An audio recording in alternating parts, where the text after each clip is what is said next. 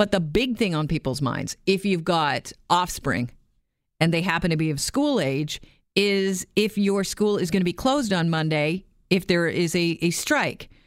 Uh, we're joined now by Travis Dhanraj, Global's Queen's Park Bureau Chief. Chief Travis, uh, why are school boards in Toronto, York Region, Mississauga, we hear Brampton, why are they planning to close if there is a, a school support worker strike on Monday? So the teachers will have to be at school. Uh, it's just the students won't be there, and it's simply because uh, the support staff that do things like clean the washroom, take the trash out, answer the phones at school. Uh, you know, uh, if a child is absent, reports that to the principal and to the teachers. They won't be there, and, and so I assume this is because uh, they won't have that support staff. Now, you know, if you ask me whether or not if I was a betting man, which I'm not really, if this is actually going to happen, mm-hmm. I don't think it's going to happen because of the political calculation that uh, Minister Stephen Lecce and Premier Doug Ford have to make right now amid a federal election. Do you think the feds are on the horn right now saying do everything you can do to stop this strike from happening? Because we have that English language debate coming up Monday, and the last thing we want is uh, the Liberals and other party members to point at Scheer and say, well, look at what's going on in Ontario, more it, of the same. I mean, you said it right there. I mean, both sides will tell you this is not political. 100% it's political, and the students are caught in the middle. Uh, this strike, you can bet uh, Scheer's people don't want happening. And I have actually been told by sources within his camp that they've got a team that's trying to deal with this right now, liaising uh, with the premier's office. Uh, and, and I mean, you know, we were just talking about this off air, but you have not seen the premier out in front cameras recently, have you? No. I mean, it's been Minister Stephen Lecce who who really has been trying to deal with all of this, but I think the pressure is on right now for him to get a deal. I have an interview with him a little later on today, and I I'm guessing that you're going to see a little bit more of a conciliatory tone than you saw a couple of days ago in that news conference. Travis, let's keep talking election here for a second. The federal election. If schools close down, what does that do to polling stations? From the numbers that I have, there's uh, about 1,500 or so polling stations at Ontario schools. 241, I think it is, of those are at Toronto District School Boards. Um, the folks that are going on strike, they open the doors, they put the chairs out, they they get things ready so that Elections Canada can come in.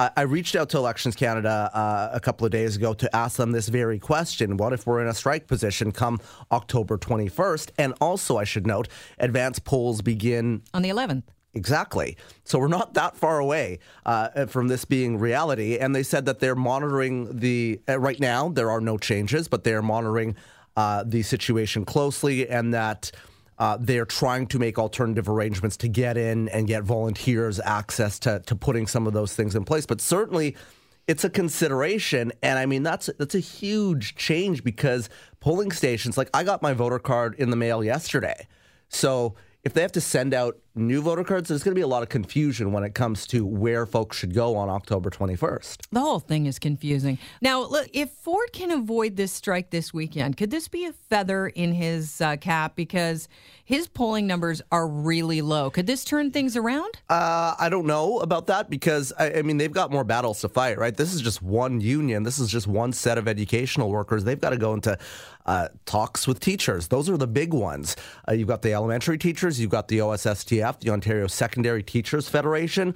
So, I mean, this is one battle. And, and the other factor here is if you give in to union demands, uh, which you know, clearly the, the government has an issue with these sick days, which they keep going back and forth about. They say um, that there's 131 sick days that they have, and that's unreasonable. Well, when you break it down, it's 11 sick days, yeah. and the rest is short-term disability. But if you give in to, to that, then what kind of precedent does that set up when you sit down at the bargaining table with the teachers? I have to bring this up because if the um, injury happens at work, a, a listener said, "Listen, if I get hurt at work, I go through the WSIB." Yeah. So why, you know, why can't uh, support workers do the same? Was the question. So, and, and, I mean, I think that that is a fair question. I think that that's something that, that the minister is trying to point to, saying that absenteeism, uh, when you look at various boards, is a problem, and it's costing school boards money in their budget that they desperately need. Uh, there is an argument to be made there that you know are 120 short-term disability days really necessary? Uh, well, the, the, the union, union certainly says yes, and they, they point to, you know, Fred Hahn, who's the president of CUPE Ontario, was at that news conference the other day, uh, and, and, he said, listen, these people are making, on average, about $40,000 a year. These are the people that pick up the garbage. They, these are the people that open the doors to the school, answer the phones.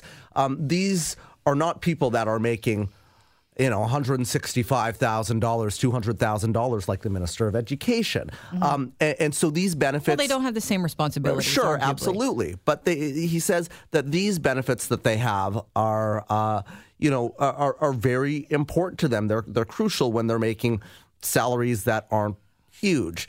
So that's one argument on the government side they they've got to get down that uh, deficit, right? We're talking with Travis Dhanraj. He is our Queens Park bureau chief for Global News. Now, yesterday we had Stephen Lecce, the Minister of Education, on the show, and with regard to sick days, he gave me a number: thirty-five million. Thirty-five million oh, a right. day. Where does that come from? so, and that you know, he I, I did a one-on-one interview with him uh, the other day, and he cited that number as well.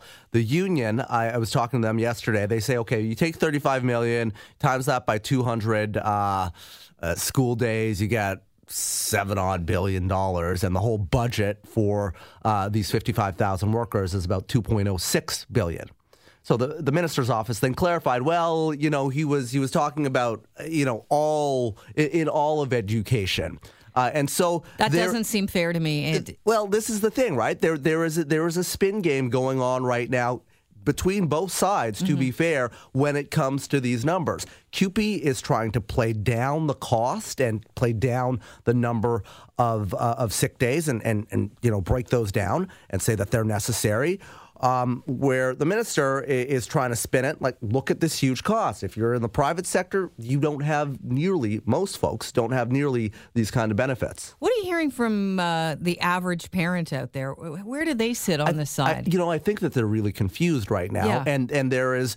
Uh, I mean, that's it's it's warranted because there's not a lot of information coming at them as to what is going to happen on Monday, and that is going to be reduced even further this afternoon because at uh, 4.30 negotiations begin.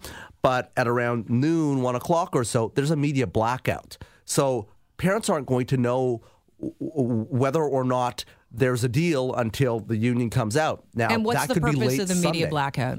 Well because they don't want this debate, which has been going on as we're talking about it right now, very publicly playing out and affecting bargaining. But they did play it out in the media. I mean, this is the first time we ever saw what the union was proposing when the, the CUPE gave us their proposals. They they sent them out to the uh, government and then they released them to the media. Right. So, and OSSTF is is doing that. That's the secondary teachers. They've put up a website. Uh, however, you know I, I think uh, you know the unions right now uh, and CUPE mm-hmm. and you've got ETFO and OSSTF. They they're in solidarity with one another.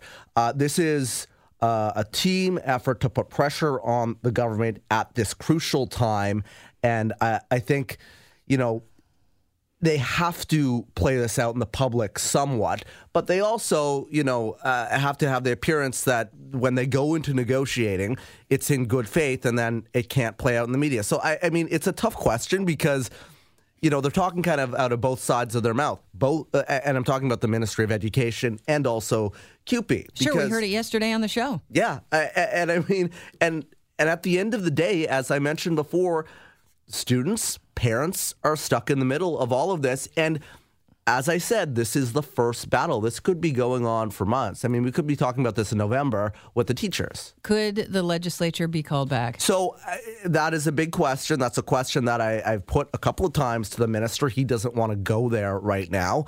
I mean, that would not be good for Andrew Scheer. Um, uh, you you've noticed that the legislature is usually uh, is usually sitting right now. Mm-hmm. They're off right now until October 28th. The election is on October 21st. That is for a reason. Um, if they have to come back uh, because of a strike, if they have to legislate them back to work, um, I, it, it, won't be good. Uh, and and I don't I I really don't think that that is going to happen. I think that the government's going to do everything that they can to get a deal, and I think the union realizes right now that they've got them in a tight spot. What's the appetite for school positions to become essential services? Well, you know, that's a good question. And I I mean, I certainly think that the government would would would push for that. When when you're talking about I mean, it's when you're talking about elementary teachers, there's certainly an argument to be made. High school teachers, well, you know, students are uh, of age where they can take care of themselves. But when you've got parents scrambling right now for 4 and 5 year olds to find placements for them, yeah, I mean, some folks would argue that that is an essential service. Despite the fact that there's going to be a media blackout at noon today, you are going to do your best to try and work your sources and keep us informed. I, I am indeed. I was just on the phone with some sources from CUPE. I was talking to uh, the Ministry of Education. Uh, and I going to be there. It's a, the uh, it's at a downtown hotel. I don't know if I can actually say the downtown hotel, but they are going to be at the table. I will be outside that room trying to get all the information I can from inside that room, mm-hmm. and I'm going to keep parents updated throughout the will, weekend. Will they be using their shoe phones? Well, I mean, using... they're shoe phones. That's what I picture. Right. You know, when you've got a source. Yes, I'm. A... I don't know. Maybe. All right. Well, Travis, thanks so much for joining us. I appreciate your time. No problem. Anytime.